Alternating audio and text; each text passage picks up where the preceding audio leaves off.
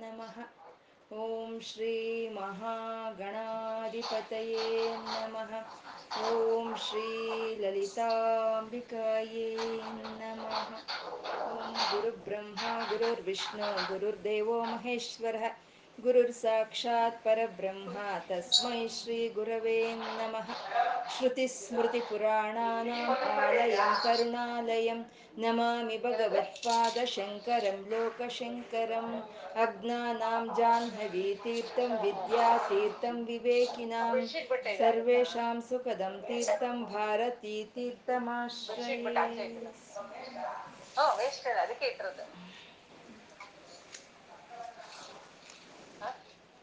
ಶಿವ ಆ ದೇವ ದೇವನು ಆ ಸ್ವಯಂ ಪ್ರಕಾಶನು ಆ ದೇವ ದೇವನು ಆದಂತ ಈಶ್ವರನಾದ್ರೂ ಸರಿ ಆ ಅಮ್ಮನ ಒಂದು ಸಹಚರ್ಯ ಆ ಶಕ್ತಿ ಸಹಚರ್ಯ ಮಾಡಲಿಲ್ಲ ಅಂದ್ರೆ ಅವನು ಮಾಡೋ ಅಂತ ಸೃಷ್ಟಿ ಸ್ಥಿತಿ ಲಯ ಕಾರ್ಯಗಳನ್ನು ಮಾಡೋದಕ್ಕೆ ಅವನು ಪ್ರಭಾವಿತನಾಗೋದಿಲ್ಲ. ಅವನು ಅವನ ಶಕ್ತಿ ಜೊತೆ ಸೇರಿದ್ರೆ ಮಾತ್ರನೇ ಅವನ ಕಾರ್ಯಗಳನ್ನು ಅವನು ಮಾಡೋದಕ್ಕೆ ಪ್ರಭಾವಿತನಾಗ್ತಾನೆ. ಅಂತ ಶಕ್ತಿ ಚೈತನ್ಯ ಸ್ವರೂಪಿಣಿಯಾದ ಅಮ್ಮನವ್ರನ್ನ ಹರಿ, ಹರ ಬ್ರಹ್ಮಾದಿ ದೇವತೆಗಳು ನಮಸ್ಕಾರ ಮಾಡ್ತಾ ಇದ್ದಾರೆ. ಅಂತ ಹರಿಹರ ಬ್ರಹ್ಮಾದಿ ದೇವತೆಗಳ ಆರಾಧನೆ ಮಾಡ್ತಾ ಇರೋಂಥ ಅಮ್ಮನವ್ರನ್ನ ನಾವು ನಮಸ್ಕಾರ ಮಾಡಬೇಕು ಅಂದ್ರು, ಒಂದು ಸ್ತೋತ್ರವನ್ನು ಹೇಳಬೇಕು ಅಂದ್ರು, ಅದು ನಮಗೆ ಪುಣ್ಯ ಇದ್ರೆ ಮಾತ್ರನೇ ಸಾಧ್ಯ ಅಂತ ಮೊದಲನೇ ಶ್ಲೋಕದಲ್ಲಿ ಗುರುಗಳು ತಿಳಿಸ್ಕೊಟ್ರು. ಎರಡನೇ ಶ್ಲೋಕದಲ್ಲಿ ಅಮ್ಮನ ಒಂದು ಪಾದ ಧೂಳಿಯ ಒಂದು ಸಣ್ಣ ಕಣದಿಂದ ಎಲ್ಲಾ ಬ್ರಹ್ಮಾಂಡಗಳನ್ನು ಬ್ರಹ್ಮದೇವರು ಸೃಷ್ಟಿ ಮಾಡಿದ್ರು. ಆ ಸೃಷ್ಟಿ ಮಾಡಿದ ಎಲ್ಲ ಬ್ರಹ್ಮಾಂಡಗಳನ್ನು ತನ್ನ ತಲೆಯ ಮೇಲೆ ಮಹಾವಿಷ್ಣು ಹೊತ್ಕೊಂಡು ಅದರ ಒಂದು ಸ್ಥಿತಿ ಕಾರ್ಯವನ್ನು ಮಾಡ್ತಾ ಇದ್ದಾನೆ. ಆ ಎಲ್ಲ ಬ್ರಹ್ಮಾಂಡಗಳನ್ನು ಭಸ್ಮವನ್ನು ಮಾಡಿ ಲಯ ಕಾರ್ಯವನ್ನು ಮಾಡ್ತಾ ಅತಿ ಪವಿತ್ರವಾದಂಥ ಒಂದು ಭಸ್ಮವನ್ನ ತನ್ನ ಶರೀರಕ್ಕೆ ತಾನು ಆ ಧೂಳಿಯನ್ನೆಲ್ಲ ಬಳ್ಕೊಂಡಿದ್ದಾನೆ ಈಶ್ವರ ಅಂತ ಹೇಳಿ ಅಮ್ಮನ ಒಂದು ಪಾದ ಧೂಳಿಯ ಮಹತ್ವವನ್ನ ಶಂಕರರು ಎರಡನೇ ಶ್ಲೋಕದಲ್ಲಿ ಹೇಳಿದ್ರು. ಮತ್ತೆ ಮೂರನೇ ಶ್ಲೋಕದಲ್ಲಿ ಆ ಅಮ್ಮನವರ ಒಂದು ಧ್ಯಾನದಿಂದ ಅವಿದ್ಯೆಯನ್ನೇ ಒಂದು ಕತ್ತಲು. ಅವಿದ್ಯೆ ಅಂತಂದ್ರೆ ನಮ್ಮ ಆತ್ಮತತ್ವವನ್ನು ನಾವು ಮರೆಯೋದೇ ಅವಿದ್ಯೆ, ಅದೇ ಕತ್ತಲು. ಅಂತ ಕತ್ತಲಲ್ಲಿ ನಾವು ಇರಬೇಕಾದ್ರೆ, ಆವಾಗ ಅಮ್ಮನವ್ರನ್ನ ಧ್ಯಾನ ಮಾಡ್ಬೇಕಾದ್ರೆ, ಆ ಕತ್ತಲನ್ನ ಓಡಿಸೋ ಅಂತ ಸೂರ್ಯನಾಗಿ ಬರ್ತಾಳೆ ಅಮ್ಮ. ಮತ್ತೆ ಜಡತ್ವ ನಮ್ಮಲ್ಲಿ ಇದ್ದಾಗ ಆ ಚೈತನ್ಯ ಸ್ತಬಕ ಮಕರಂದ ಸ್ಮೃತಿ ಜರಿ ಅಂತ ಆ ಚೈತನ್ಯ ಪ್ರವಾಹವಾಗಿ ಬರ್ತಾಳೆ. ಮತ್ತೆ ನಮ್ಮಲ್ಲಿ ಒಂದು ದರಿದ್ರಗಳು ಅಂತ ಇದ್ದಾಗ ಎಲ್ಲಾ ದರಿದ್ರಗಳನ್ನು ನಿವಾರಣೆ ಮಾಡೋ ಅಂತ ಚಿಂತಾಮಣಿಯಾಗಿ ಬರ್ತಾಳೆ ಅಮ್ಮ. ಮತ್ತೆ ಈ ಸಂಸಾರದಲ್ಲಿ ನಾವು ಮುಳುಗೋಗ್ತಾ ಇರೋವಂಥ ನಮ್ಮಂತ ಒಂದು ಪಾಮರರನ್ನ ರಕ್ಷಣೆ ಮಾಡೋದಕ್ಕೋಸ್ಕರ ಅಮ್ಮ ವರಾಹ ಮೂರ್ತಿಯಾಗಿ ಬರ್ತಾಳೆ ಅಂತ ಹೇಳಿ ಮೂರನೇ ಶ್ಲೋಕದಲ್ಲಿ ಹೇಳಿದ್ರು. ನೀ ನಾಲ್ಕನೇ ಶ್ಲೋಕದಲ್ಲಿ ಈ ಗುರುಗಳು ಎಲ್ಲಿ ಆ ಸ್ಥೂಲ ಶರೀರದ ವರ್ಣನೆ ಮಾಡ್ತಾ ಇಲ್ಲ. ಎಲ್ಲೂ ಮಾಡ್ತಾ ಇಲ್ಲ. ಆದ್ರೆ ಅಮ್ಮನವರ ಒಂದು ಸ್ಥೂಲ ಶರೀರದ ಒಂದು ಧ್ಯಾನ ಅನ್ನೋದು ನಮಗೆ ಸಿಕ್ಕೋ ಅಂತ ಒಂದು ಶ್ಲೋಕ ಈ ನಾಲ್ಕನೇ ಶ್ಲೋಕ. ಹೇಳಿ ಸುಮ.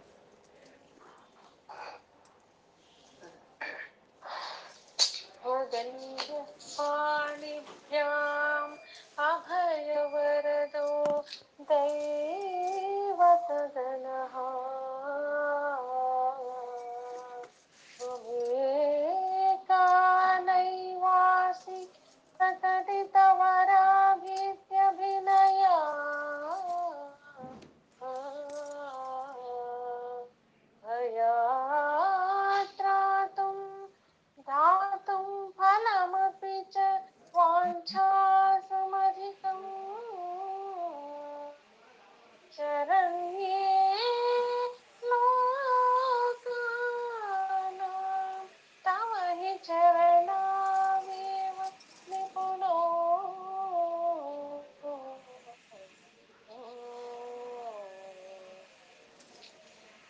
ತ್ವದನ್ಯ ಪಾಣಿಭ್ಯಾಂ. ತ್ವದನ್ಯ ತ್ವತ್ ಅಂದ್ರೆ ನೀನು ಅನ್ಯ ನಿನ್ನನ್ ಬಿಟ್ಟು ಅನ್ಯರು, ತ್ವದನ್ಯ ಪಾಣಿಭ್ಯಾಂ. ಪಾಣಿ ಅಂತಂದ್ರೆ ಕೈಗಳು. ಪಾಣಿಭ್ಯಾಂ ಅಂದ್ರೆ ಎರಡು ಕೈಗಳು. ನಿನ್ನನ್ನು ಬಿಟ್ಟು ಅನ್ಯರು ಎರಡು ಕೈಗಳಲ್ಲೂ ಅಭಯ ವರದೋ ಅಭಯ ಮುದ್ರೆಯನ್ನ ವರಮುದ್ರೆಯನ್ನ ಹಿಡ್ದಿದ್ದಾರೆ. ನಿನ್ನನ್ನು ಬಿಟ್ಟು ನಿನ್ನನ್ನು ಬಿಟ್ಟು ಎರಡು ಕೈಯಗಳಲ್ಲೂ ಅಭಯ ಮುದ್ರೆಯನ್ನ ವರಮುದ್ರೆಯನ್ನ ಹಿಡ್ದಿದ್ದಾರೆ. ತ್ವದನ್ಯ ಪಾಣಿವ್ಯ ಅಭಯ ವರದು. ಯಾರು ಅವರು? ಹಾಗೆ ನಿನ್ನನ್ನು ಬಿಟ್ಟು ಆ ಕೈಯಲ್ಲಿ ಅಭಯ ಮುದ್ರೆಯನ್ನ ವರಮುದ್ರೆಯನ್ನ ತೋರಿಸ್ತಾ ಇರೋರು ಯಾರು ಅಂದ್ರೆ ದೈವತ ಗಣಹ. ನಿನ್ನನ್ನು ಬಿಟ್ಟು ಇನ್ನ ಉಳಿದ ಎಲ್ಲಾ ದೇವ ದೇವತೆಗಳು ತಮ್ಮ ಕೈಯಲ್ಲಿ ಅಭಯ ಮುದ್ರೆಯನ್ನ ವರಮುದ್ರೆಯನ್ನ ಹಿಡ್ದಿದ್ದಾರೆ. ತ್ವದನ್ಯ ಪಾಣಿಭ್ಯ ಅಭಯವರದೋ ದೈವತ ಗಣಹ ತ್ವಮೇಕ ನೈವಾಸಿ. ತ್ವಮೇಕ ನೀನು ಒಬ್ಬಳೇ ತ್ವಂ ಏಕ ನೈವಾಸಿ. ಅಂದ್ರೆ ಆ ರೀತಿ ನೀನು ಇಲ್ದಲೇ ಇರೋ ಅಂತವಳು ನೀನೊಬ್ಳೇ ತ್ವಮೇಕ ನೈವಾಸಿ. ಪ್ರಕಟಿತ ವರಾಭೀತ್ಯ ವಿನಯ ಹಾಗೆ ಅಭಯ ಮುದ್ರೆಯನ್ನಾಗ್ಲಿ ವರಮುದ್ರೆಯನ್ನಾಗ್ಲಿ ನೀನೊಬ್ಬಳೇ ಪ್ರಕಟ ಮಾಡ್ತಾ ಇಲ್ಲ ನೀನೊಬ್ಬಳೇ ಆ ಅಭಿನಯವನ್ನು ತೋರಿಸ್ತಾ ಇಲ್ಲ. ಅಭಯ ಮುದ್ರೆಯನ್ನಾಗ್ಲಿ ವರಮುದ್ರೆಯನ್ನಾಗ್ಲಿ ನೀನೊಬ್ಬಳು ತೋರಿಸ್ತಾ ಇಲ್ಲ. ನಿನ್ನೊಂದು ಬಿಟ್ಟು ಅನ್ಯರು ಎಲ್ಲಾ ದೇವ ದೇವತೆಗಳು ತಮ್ಮ ಒಂದು ಕೈಯಲ್ಲಿ ಅಭಯ ಮುದ್ರೆಯನ್ನ ವರಮುದ್ರೆಯನ್ನ ಹಿಡ್ದಿದ್ದಾರೆ. ಆ ಅಭಿನಯನ ಅಭಿನಯವನ್ನು ತೋರಿಸ್ತಾ ಇದ್ದಾರೆ, ಪ್ರಕಟ ಮಾಡ್ತಾ ಇದ್ದಾರೆ ಅಂತ. ಅಂದ್ರೆ ಎಲ್ಲಾ ದೇವ ದೇವತೆಗಳು ಅಭಯ ಮುದ್ರೆಯನ್ನ ಈಗ ಮೇಲಕ್ಕೆ ತೋರಿಸುವಂತದ್ದು ವರಮುದ್ರೆ ಅಂದ್ರೆ ಈಗ ಕೆಳಕ್ಕೆ ತೋರಿಸೋ ಇರೋವಂಥದ್ದು, ಎಲ್ಲರೂ ತೋರಿಸ್ತಾ ಇದ್ದಾರೆ. ಯಾಕೆ ಯಾಕೆ ತೋರಿಸ್ತಾ ಇದ್ದಾರೆ ಅಂದ್ರೆ, ಅವರು ಪ್ರಕಟಿಸ್ತಾ ಇದ್ದಾರೆ, ನಾವು ಏನ್ ನಿಮಗ್ ಕೊಡ್ತೀವಿ ಅನ್ನೋದನ್ನ ಅವರು ಪ್ರಕಟಿಸ್ತಾ ಇದ್ದಾರೆ. ನನ್ನನ್ನು ನೀನ್ ಧ್ಯಾನ ಮಾಡಿದ್ರೆ ನಿಂಗೆ ಅವಯ ಸಿಕ್ಕುತ್ತೆ, ವರ ಸಿಕ್ಕುತ್ತೆ ಅಂತ ಎಲ್ಲಾ ದೇವ ದೇವತೆಗಳು ಅದನ್ನ ಪ್ರಕಟಿಸ್ತಾ ಇದ್ದಾರೆ ಎಲ್ಲರೂ, ಅಭಿನಯ ಮಾಡ್ತಾ ಇದ್ದಾರೆ. ಅಂದ್ರೆ ಅವ್ರು ನಮ್ಗೆ ಏನ್ ಕೊಡ್ತಾರೆ ಅನ್ನೋದನ್ನ ಆ ಮುದ್ರೆಗಳ ರೂಪದಲ್ಲಿ ಎಲ್ಲಾ ದೇವದೇವತೆಗಳು ತೋರಿಸ್ತಾರೆ ನಮ್ಗೆ. ಇವಾಗ ಸರಸ್ವತಿ ವೀಣೆಯನ್ನು ಹಿಡ್ದಿರ್ತಾಳೆ, ಮತ್ತೆ ಪುಸ್ತಕವನ್ನು ಹಿಡ್ದಿರ್ತಾಳೆ. ಅಂದ್ರೆ ನಾನು ನಿನ್ಗೆ ಸಂಗೀತವನ್ನ, ಜ್ಞಾನವನ್ನ ಕೊಡ್ತೀನಿ ಅನ್ನೋ ಒಂದು ಅಭಿನಯವನ್ನ ಅಲ್ಲಿ ತೋರಿಸ್ತಾಳೆ ಸರಸ್ವತಿ. ದುರ್ಗೆ ಒಂದು ತ್ರಿಶೂಲವನ್ನು ಹಿಡ್ದಿರ್ತಾಳೆ. ಅಂದ್ರೆ ನಿನ್ಗೆ ಧೈರ್ಯ ಸಾಹಸವನ್ನು ಕೊಡ್ತೀನಿ ಅಂತ ಹೇಳೋವಂಥದ್ದು ಮತ್ತೆ ಅನ್ನಪೂರ್ಣೆ ಸೌಟನ್ನು ಹಿಡ್ದಿರ್ತಾಳೆ. ಅಂದ್ರೆ ನಾನು ನಿನ್ಗೆ ಅನ್ನವನ್ನು ಕೊಡ್ತೀನಿ ಅಂತ ಹೇಳೋ ಅಂತದ್ದು ಆ ಗಾಯತ್ರಿ ಹಂಸ, ಹಂಸವಾಹನೆಯಾಗಿ ಬರ್ತಾಳೆ. ಅಂದ್ರೆ ನಾನು ಪ್ರಾಣಶಕ್ತಿ, ನಿನ್ಗೆ ಪ್ರಾಣಶಕ್ತಿಯನ್ನು ನಾನು ಕೊಡ್ತೀನಿ ಅಂತ ಅವರು ನಮ್ಗೆ ತೋರಿಸ್ಕೊಡೋದಕ್ಕೋಸ್ಕರ ಅವ್ರು ಆ ರೀತಿ ಆಯುಧಗಳನ್ನ ಹಿಡ್ದಿರ್ತಾರೆ. ನಿಮ್ಗೆ ಅಭಯವನ್ನು ಕೊಡ್ತೀನಿ, ವರವನ್ನು ಕೊಡ್ತೀನಿ ಅನ್ನೋ ಅಭಯ ಮುದ್ರೆಯನ್ನ ವರಮುದ್ರೆಗಳನ್ನ ಅಮ್ಮ ಲಲಿತಮ್ಮನ್ ಬಿಟ್ರೆ ಇನ್ನೆಲ್ಲ ಅನ್ಯರು ತ್ವದನ್ಯ ಇನ್ನೆಲ್ಲರೂ ಅಭಯ ಮುದ್ರೆಯನ್ನ ವರಮುದ್ರೆಯನ್ನ ಹಿಡ್ದಿದ್ದಾರೆ. ಪ್ರಕಟಿತ ವರಾಭೀತ್ಯ ವಿನಯ. ಭಯಾತ್ರಾತು ಧಾತುಂ. ಆದ್ರೆ ನೀನ್, ನೀನು ನಮ್ಮಲ್ಲಿರೋ ಭಯವನ್ನು ತೆಗಿತಾ ಇದೀಯಾ? ಭಯಾತ್ರಾತುಂ. ಭಯವನ್ನು ತೆಗೆದು ದಾತುಂ ಭಯಾತ್ರಾತುಂ ಧಾತುಂ. ಅಂದ್ರೆ ಫಲಮಪಿಚ ವಾಂಚಾ ಸಮಧಿಕಂ ಅಂದ್ರೆ ಭಯವನ್ನು ತೆಗೆದು ಬಿಟ್ಟು ನಾವು ಬೇಡಿದ್ದಕ್ಕಿನ್ನ ಹೆಚ್ಚಿಂದ ನೀನ್ ಕೊಡ್ತಾ ಇದೀಯಾ ಅಂತ ಭಯಾತ್ರಾತುಂ ಧಾತುಂ ಫಲಮಪಿಚ ವಾಂಚಾ ಸಮಧಿಕಂ ಭಯವನ್ನು ತೆಗೆದುಬಿಟ್ಟು ನಾವೇನ್ ಬೇಡ್ತಾ ಇದೀವೋ ಅದಕ್ಕಿನ್ನ ಹೆಚ್ಚಿನ ಫಲವನ್ನು ನೀನ್ ಕೊಡ್ತಾ ಇದೀಯಾ ಅಂತ. ಯಾರಿಗ್ ಕೊಡ್ತಾ ಇದ್ದಾಳೆ ಹಾಗೆ ಅಮ್ಮ ಅಭಯವನ್ನು, ಆ ಭಯವನ್ನು ತೆಗೆದು ಅಭಯವನ್ನು ಕೊಡ್ತಾ ಅವರಗಳನ್ನ ಯಾರಿಗ್ ಕೊಡ್ತಾ ಇದ್ದಾಳೆ ಅಮ್ಮ? ನನ್ಗೂ ನಿಮ್ಗ ಅಂದ್ರೆ ಶರಣ್ಯೇ ಲೋಕಾನಾಂ. ಈ ಯಾರು ಶರಣ ಹೋಗ್ತಾ ಇದಾರೋ ಈ ಲೋಕದಲ್ಲಿ ಅವ್ರಿಗೆ ಎಲ್ಲರಿಗೂ ಅಮ್ಮ ಅಭಯವನ್ನು ಕೊಡ್ತಾ, ವರವನ್ನು ಕೊಡ್ತಾ ಇದ್ದಾಳೆ ಶರಣ್ಯೇ ಲೋಕಾನಾಂ. ಅದಕ್ಕೆ ತವ ಹಿ ಚರಣವೇವ ನಿಪುಣವು. ಅಂದ್ರೆ ಅದಕ್ಕೆ ನಿನ್ನ ಕಾಲುಗಳಿಗೆ ಆ ನಿಪುಣತ್ವ ಇದೆ ಆ ಕಾಲುಗಳಿಗೆ ಆ ನಿಪುಣತ್ವ ಇದೆ ನೀನು ಆ ಕೈಯಲ್ಲಿ ಅಭಯ ಮುದ್ರೆಯನ್ನು ಹಿಡಿ ಹಿಡಿಯು ಹಿಡ್ದಿಲ್ಲ. ವರಮುದ್ರೆಯನ್ನು ಹಿಡ್ದಿಲ್ಲ. ಆದ್ರೆ ನೀನು ಆ ಭಯವನ್ನು ನಮ್ಮಿಂದ ದೂರ ಮಾಡಿ ನಮ್ಗೆ ನಾವು ಏನ್ ಬೇಡ್ತಾ ಇದೀವೋ ಅದಕ್ಕಿಂತ ಹೆಚ್ಚಿನ ಫಲವನ್ನು ನೀನು ಕೊಡ್ತಾ ಇದೀಯ. ಅದಕ್ಕೆ ನಿನ್ನ ಕಾಲುಗಳೇ ನಿಪುಣತ್ವವನ್ನು ಹೊಂದಿದೆ ಅಮ್ಮ ಅಂತ ಹೇಳ್ತಾ ಇದ್ದಾರೆ ಶಂಕರಾಚಾರ್ಯರು. ತ್ವದನ್ಯ ಪಾಣಿಭ್ಯಾಮ್ ಅಭಯವರದೋ ದೈವತ ಗಣ ನಿನ್ನನ್ನು ಬಿಟ್ಟು ಎಲ್ಲಾ ದೇವ ದೇವತೆಗಳು ಅಭಯ ಮುದ್ರೆಯನ್ನ ವರ ವರಮುದ್ರೆಯನ್ನ ಹಿಡ್ದಿದ್ದಾರೆ. ತ್ವಮೇಕ ನೈವಾಸೆ ಪ್ರಕಟಿತ ವರಾಭೀತ್ಯ ವಿನಯ. ನೀನೊಬ್ಬಳೇ ಆ ರೀತಿ ಅಭಯವನ್ನಾಗ್ಲಿ, ವರಮುದ್ರೆಗಳನ್ನಾಗ್ಲಿ ಪ್ರಕಟಿಸ್ತಾ ಇಲ್ಲ. ಆದ್ರೆ ಭಯಾತ್ರಾತುಂ ಧಾತುಂ ಫಲಮಪಿ ಚ ವಾಂಛಾ ಸಮಧಿಕಂ. ಆ ಭಯ ನಮ್ಮಲ್ಲಿ ಹೋಗಿ ನಾವು ಬೇಡಿದ್ದಕ್ಕಿನ್ನ ಹೆಚ್ಚಿನ ಒಂದು ಕೋರಿಕೆಗಳನ್ನ ಕೊಡೋ ಅಂತ ಹೆಚ್ಚಿನ ಒಂದು ವರಗಳನ್ನು ಕೊಡೋದಕ್ಕೆ ನಿನ್ನ ಒಂದು ಕಾಲುಗಳ ಒಂದು ಧ್ಯಾನವೇ ಸಾಕಾಗಿದೆ ತಾಯಿ ಅಂತ ಇಲ್ಲಿ ಹೇಳ್ತಾ ಇದ್ದಾರೆ ಶಂಕರರು. ಇದೇ ನಕದೀದಿತಿ ಸಂಚನ್ನ ನಮಜ್ಜನ ತಮೋಗುಣ ಅಂತ ನಾವ್ ಹೇಳ್ಕೊಂಡಿದೀವಿ ಅಲ್ವಾ? ಅಂದ್ರೆ ಅಮ್ಮನವರ ಒಂದು ಕಾಲಿನ ಒಂದು ದರ್ಶನ ಆಗ್ತಾ ಇದ್ದಾಗೆ ಅಜ್ಞಾನ ಅನ್ನೋದು ಹೊರಟೋಗುತ್ತೆ ಅಂತ. ಇವಾಗ ಅಮ್ಮನವರು ಏನು ನಮ್ಮ ಕೈಯಲ್ಲಿ ಅಭಯ ಮುದ್ರೆಯನ್ನ ವರಮುದ್ರೆಯನ್ನ ಹಿಡ್ದಿಲ್ಲ ಅಲ್ವಾ? ಒಂದ್ಸಲಿ ಆ ಧ್ಯಾನ ಮಾಡ್ಕೊಳ್ಳೋಣ, ಆ ವಿಗ್ರಹವನ್ನು ನಾವು ಧ್ಯಾನ ಮಾಡ್ಕೊಳ್ಳೋಣ. ಅದೇ ಹೇಳಿದ್ದು ಎಲ್ಲಿ ಅವರು ಆ ವಿಗ್ರಹವನ್ನ ಅವರು ವರ್ಣನೆ ಮಾಡಿಲ್ಲ, ಆದ್ರೆ ಆ ಧ್ಯಾನಕ್ಕೆ ನಮಗ್ ಸಿಕ್ಕುತ್ತೆ ಈ ಶ್ಲೋಕ ಅಂತ ನಾವು ಅದೇ ಹೇಳ್ಕೊಂಡಿದ್ದು. ಅಮ್ಮ ಹೇಗಿದ್ದಾಳೆ? ರಾಗಸ್ವರೂಪ ಪಾಷಾಢ್ಯ ಕ್ರೋಧ ಕಾರಾಂಕುಶೋಜ್ವಲ ದಂಡ ಪಂಚತನ್ಮಾತ್ರ ಸಾಯಿಕ. ಒಂದು ಕೈಯಲ್ಲಿ ಆ ರಾಗ ಅನ್ನೋ ಒಂದು ಪಾಶವನ್ನು ಹಿಡ್ದಿದ್ದಾಳೆ. ಒಂದು ಕೈಯಲ್ಲಿ ಕ್ರೋಧ ಅನ್ನೋ ಒಂದು ಅಂಕುಶವನ್ನು ಹಿಡ್ದಿದ್ದಾಳೆ. ಇನ್ನೆರಡು ಕೈಯಲ್ಲಿ ಒಂದು ಕಬ್ಬು ಅನ್ನೋ ಒಂದು ಮನಸ್ಸು ಅನ್ನೋ ಒಂದು ಬಿಲ್ಲನ್ನ ಕ ಹೂವಿನ ಬಾಣಗಳನ್ನು ಹಿಡ್ದಿದ್ದಾಳೆ. ನಾಲ್ಕು ಕೈಗಳಲ್ಲಿ ಎಲ್ಲಿ ವರಮುದ್ರೆ ಆಗ್ಲಿ ಅಭಯ ಮುದ್ರೆ ಆಗ್ಲಿ ಎಲ್ಲೂ ಹಿಡ್ದಿಲ್ಲ. ಆದ್ರೆ ಅಮ್ಮ ಹೇಗೆ ಕೂತಿದ್ದಾಳೆ ಅಂತಂದ್ರೆ ಎರಡು ವಿಧವಾಗಿ ಅಮ್ಮ ಲಲಿತಮ್ಮ ಕೂತ್ಕೊಳ್ಳೋದು. ಒಂದು ಸಿಂಹಾಸನದ ಮೇಲೆ ರಾಜರಾಜೇಶ್ವರಿಯಾಗಿ ಕೂತ್ಕೊಳ್ತಾಳೆ. ಆ ರಾಜ ರಾಜೇಶ್ವರಿಯಾಗಿ ಕೂತ್ಕೊಂಡಾಗ ಒಂದು ಕಾಲನ್ನು ಮಡಚಿ ಇನ್ನೊಂದು ಕಾಲನ್ನು ಕೆಳಗಿಟ್ಟಿರ್ತಾಳೆ. ಆವಾಗ ನಮ್ಗೆ ಎರಡು ಕಾಲು ಕಾಣಿಸ್ತಾ ಇರುತ್ತೆ, ಅಲ್ವಾ? ಇನ್ನೊಂದು ಕೂತ್ಕೊಳ್ಳೋದು ಪದ್ಮಾಸನವನ್ನು ಹಾಕಿ ಅಮ್ಮ ಕೂತ್ಕೊಳ್ತಾಳೆ. ಅವಾಗ ಸಹಿತ ಎರಡು ಕಾಲು ಕಾಣಿಸುತ್ತೆ ನಮ್ಗೆ. ಮಕ್ಕಳು ನನ್ನ ಧ್ಯಾನ ಶುರು ಮಾಡ್ತಾ ಇದ್ದಾಗೆ ನನ್ನ ಪಾದ ದರ್ಶನ ನನ್ನ ಮಕ್ಕಳಿಗೆ, ನನ್ನ ಭಕ್ತರಿಗೆ ಆಗ್ಬೇಕು. ಆ ಪಾದ ದರ್ಶನ ಆಗ್ತಾ ಇದ್ದಾಗೆ ಆ ಅಜ್ಞಾನ ಹೋಗ್ಬೇಕು. ಆ ಅಭಯ ಸಿಕ್ಬೇಕು, ಆ ವರ ಸಿಕ್ಬೇಕು ಅಂತ ಹೇಳಿ ಅಮ್ಮ ಆ ರೀತಿ ಕೂತಿರ್ತಾಳೆ. ಅಮ್ಮನ ಒಂದು ಪಾದದ ಒಂದು ದರ್ಶನ ನಮ್ಗೆ ಆಗ್ತಾ ಇದ್ದಾಗ್ಲೇ ನಮ್ಗೆ ಆ ಅಭಯ ಸಿಕ್ಕುತ್ತೆ, ಆ ವರಗಳು ನಮಗೆ ಸಿಕ್ಕುತ್ತೆ. ಇವಾಗ ಬೇರೆ ದೇವತೆಗಳೆಲ್ಲ ಹೇಗೆ? ನಾವು ಧ್ಯಾನ ಶುರು ಮಾಡ್ತೀವಿ. ಯಾವ ದೇವ್ರನ್ನಾದ್ರೂ ಸರಿ, ಯಾವ ದೇವತೆಗಳನ್ನಾದ್ರೂ ಸರಿ ನಾವು ಒಂದು ಧ್ಯಾನ ಅನ್ನೋದು ಶುರು ಮಾಡಿದಾಗ ಕಾಲಿನಿಂದ ನಾವು ನೋಡ್ಕೊಂಡು ಹೋಗ್ತೀವಿ. ಆ ಕಾಲಿನಿಂದ ನಾವು ನೋಡ್ಕೊಂಡು ಹೋಗೋವಾಗ ನಮ್ಮ ಧ್ಯಾನ ಮಧ್ಯಕ್ಕೆ ಬಂದಾಗ ಅಲ್ಲಿ ಅಭಯ ಮುದ್ರೆ ವರಮುದ್ರೆ ಅಲ್ಲಿ ಸಿಕ್ಕುತ್ತೆ ನಮ್ಗೆ, ಅಲ್ವಾ? ಅಭಯ ಮುದ್ರೆ ಅನ್ನೋದು ಯಾವಾಗ್ಲೂ ಈಗ ಮೇಲಕ್ಕಿರುತ್ತೆ.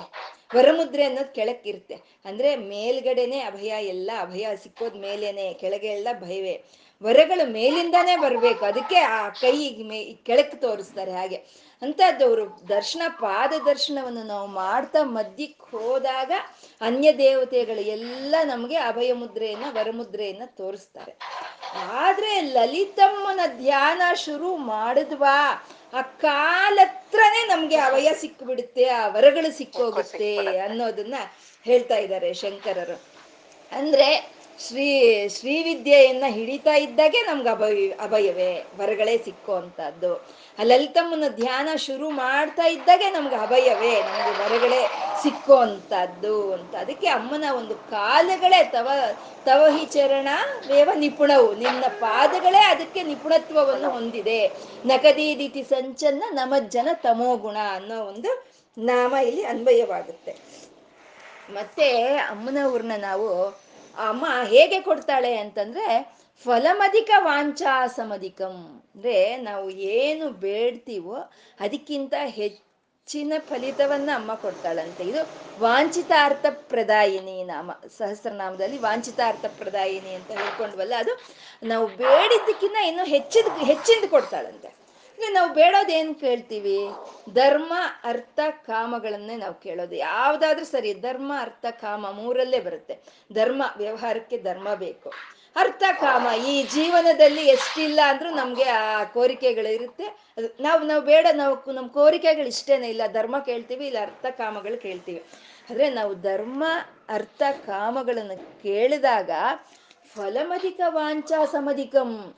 ಅದಕ್ಕಿಂತ ಹೆಚ್ಚಿನದಾದಂಥ ಮೋಕ್ಷವನ್ನು ಕೊಡ್ತಾಳಂತೆ ಅಮ್ಮ ಫಲಮಧಿಕ ವಾಂಚಾ ಸಮಧಿಕಂ. ಯಾಕೆಂದ್ರೆ ಮೋಕ್ಷ ಅನ್ನೋದು ಅದು ಯಾವತ್ತು ಬೇಡಿಕೆ ಅಲ್ಲ ಮೋಕ್ಷ ಮೋಕ್ಷ ಅನ್ನೋದು. ಬೇಡಿಕೆ, ಧರ್ಮಾರ್ಥ ಕಾಮಗಳು ಬೇಡಿಕೆ. ಮೋಕ್ಷ ಅನ್ನೋದು ಅದು ಒಂದು ಸ್ಥಿತಿ. ಅಲ್ಲಿ ಧರ್ಮ ಅಧರ್ಮ ವಿವರ್ಜಿತ ಅಂತ ಹೇಳ್ಕೊಂಡ್ವಲ್ಲ? ಧರ್ಮ, ಅಧರ್ಮ ಅನ್ನೋದು ಯಾವುದು ಇರೋದಿಲ್ಲ, ಮೋಕ್ಷ ಅನ್ನೋದು ನಿಷ್ಕಾಮ ಯಾವ ಒಂದು ಕೋರಿಕೆಗಳು ಇಲ್ದಲೇ ಇರುವಂತ ಒಂದು ಸ್ಥಿತಿ ಮೋಕ್ಷ. ನಾವು ಧರ್ಮಾರ್ಥ ಕಾಮಗಳನ್ನು ಕೇಳಿದಾಗ, ಅಮ್ಮ ಫಲಮದಿಕ ವಾಂಚಾ ಸಮಧಿಕಂ ಅದು ಮೋಕ್ಷವನ್ನೇ ಕೊಡ್ತಾಳೆ ಅಮ್ಮ. ಅದಕ್ಕೆ ಅಮ್ಮನವರ ಒಂದು ಪಾದಗಳೇ ಅದಕ್ಕೆ ಒಂದು ನಿಪುಣತ್ವವನ್ನು ಹೊಂದಿದೆ. ಅಮ್ಮ ಯಾವ ಅಭಯವನ್ನು ವರವನ್ನು ತೋರಿಸೋ ಅಂತ ಕೆಲಸ ಇಲ್ಲ. ಆ ಪಾದನ ಒಂದು ದರ್ಶನದಿಂದಾನೇ ಆ ಅಜ್ಞಾನ ಅನ್ನೋದು ಹೋಗುತ್ತೆ, ಆ ಭಯ ಅನ್ನೋದು ಹೋಗುತ್ತೆ, ಆ ವರಗಳು ಅನ್ನೋದು ನಮಗೆ ಸಿಕ್ಕುತ್ತೆ. ನಾವು ಅಮ್ಮನವ್ರನ್ನ ಯಾವಾಗ್ಲೂ ನಂಗೆ ಅದು ಕೊಡು, ಇದು ಕೊಡು ಅಂತ ನಾವು ಕೇಳಬಾರ್ದು. ಯಾಕೆ ಅಂದ್ರೆ ಅಮ್ಮ ಏನ್ ಕೊಡ್ತಾಳ ನಮ್ಗೆ ಗೊತ್ತಾಗುತ್ತೆ? ಅವಳಿಗೆ ಎಂತ ಒಂದು ಕೊಡೋ ಅಂತ ಒಂದು ಶಕ್ತಿ ಅವಳಿಗಿದೆಯೋ ನಮ್ಮ ಇಂದ್ರಿಯಗಳಿಗೆ ಅದು ಗೋಚರವಾಗೋದಿಲ್ಲ ನಮ್ಗೆ. ಇವಾಗ ಚಿಕ್ಕ ಮಕ್ಳು ಇರ್ತಾರೆ ನಾನು ಚೆನ್ನಾಗಿ ಓದ್ಕೊಳ್ತೀನಿ ಅಂತ ಹೇಳ್ತಾರೆ. ಓದ್ಕೊಂಡು ಏನ್ ಮಾಡ್ತೀಯೋ? ಕೆಲ್ಸಕ್ಕೆ ಸೇರ್ಕೊಳ್ತೀನಿ. ಕೆಲ್ಸಕ್ಕೆ ಸೇರಿ ಏನ್ ಮಾಡ್ತೀಯೋ? ಕೋಟಿ ಕೋಟಿ ಸಂಪಾದನೆ ಮಾಡ್ತೀನಿ. ಕೋಟಿ ಕೋಟಿ ಸಂಪಾದನೆ ಮಾಡಿ ಏನ್ ಮಾಡ್ತೀಯೋ? ಲಾಕರಲ್ಲಿ ಬೀರುಲ್ ಇಡ್ತೀನಿ. ಬೀರುಲ್ ಇಟ್ಟು ಏನ್ ಮಾಡ್ತೀಯೋ? ಚಾಕ್ಲೇಟ್ ತಗೊಳ್ತೀನಿ ಅಂತಾನೆ ಅವನು. ಅಂದ್ರೆ ಕೋಟಿ ಕೋಟಿ ಸಂಪಾದನೆ ಮಾಡಿದ್ರು ಅವನಿಗೆ ಬೇಕು ಅನ್ಸೋದ್ ಚಾಕ್ಲೇಟೇನೆ. ಯಾಕೆಂದ್ರೆ ಅವನಿಗೆ ಜ್ಞಾನ ಅಷ್ಟೆ ಅವನ ಇಂದ್ರಿಯಗಳ ಶಕ್ತಿ ಅಷ್ಟೆ. ಹಾಗೆ ನಾವು ಆ ಅಮ್ಮನವ್ರ ಪಾದಗಳನ್ನು ಹಿಡಿದಿದ್ದೀವಿ. ಹಾಗಾಗಿ ನಾವು ನನ್ಗಿಂತದ್ ನೀನ್ ಕೊಡು ಅಂತ ನಾವು ಕೇಳಬಾರ್ದು. ಯಾಕೆಂದ್ರೆ ನಮ್ಮ ಒಂದು ಶಕ್ತಿ ಚಾಕ್ಲೇಟ್ ಕೊಡೋ ಅಂತ ಶಕ್ತಿನೇ ಕೇಳೋ ಅಂತ ಶಕ್ತಿನೇ ನಮ್ದೆ. ಆದ್ರೆ ಅಮ್ಮ ಏನ್ ಕೊಡುವಳಲ್ಲ ನಮ್ಗೇನ್ ಗೊತ್ತು ಅಲ್ವಾ?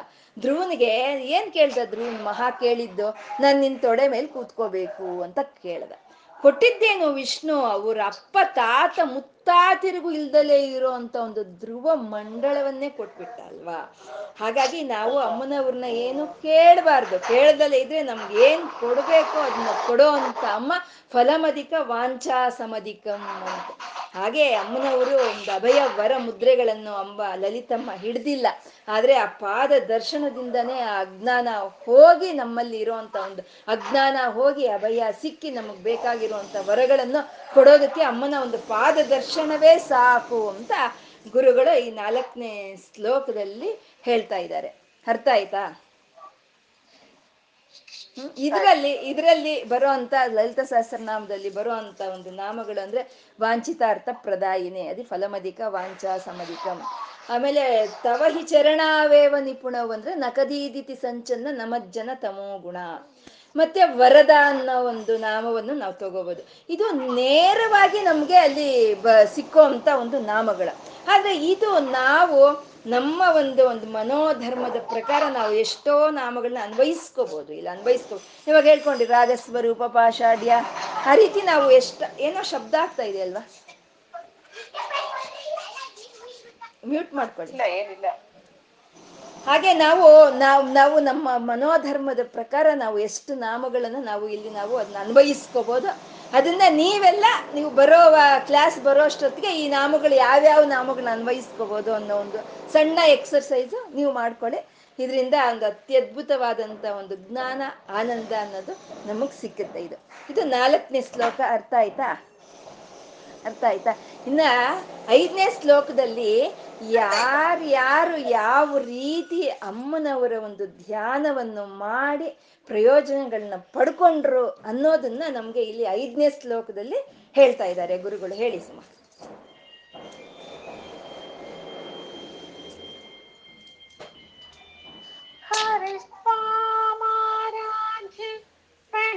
ಜನ ಸೌಭಾಗ್ಯ ಜನರೇ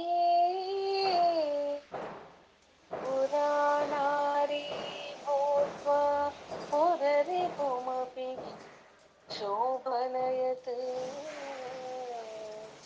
नरोऽपि त्वां नत्वा रतिनयनलेहेन वपुषा मुनीनामप्यन्त प्रभवति मोहाय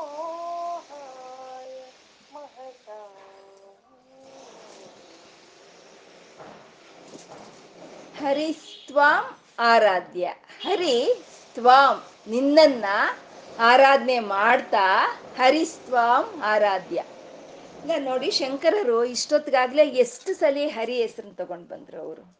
ಆ ಶೌರಿಹಿ ಅಂದ್ರು, ವಹತ್ಯೇನಂ ಶೌರಿಹಿ ಅಂದ್ರು, ಮುರರಿಪೂಮಪಿ ಅಂತ ಅಂದ್ರು. ಅಂದ್ರೆ ಇವೆರಡು ನಿಜಕ್ಕೂ ಕೃಷ್ಣನ್ಗಿರೋ ಅಂತ ಹೆಸರುಗಳು ಅಲ್ವಾ ಮುರಾರಿ ಅನ್ನೋದಾಗ್ಲಿ, ಶೌರಿಹಿ ಅನ್ನೋದಾಗ್ಲಿ, ಅದು ಕೃಷ್ಣನ ಹೆಸರುಗಳು ಇದು ಆ ಶೂರಸೇನನ ವಂಶದಲ್ಲಿ ಹುಟ್ಟಿದಂತ ನಾರಾಯಣನಿಗೆ ಶೌರಿಹಿ ಕೃಷ್ಣ ಅವನು. ಅವನಿಗೆ ಶೌರಿಹಿ ಅಂತ ಹೆಸರು.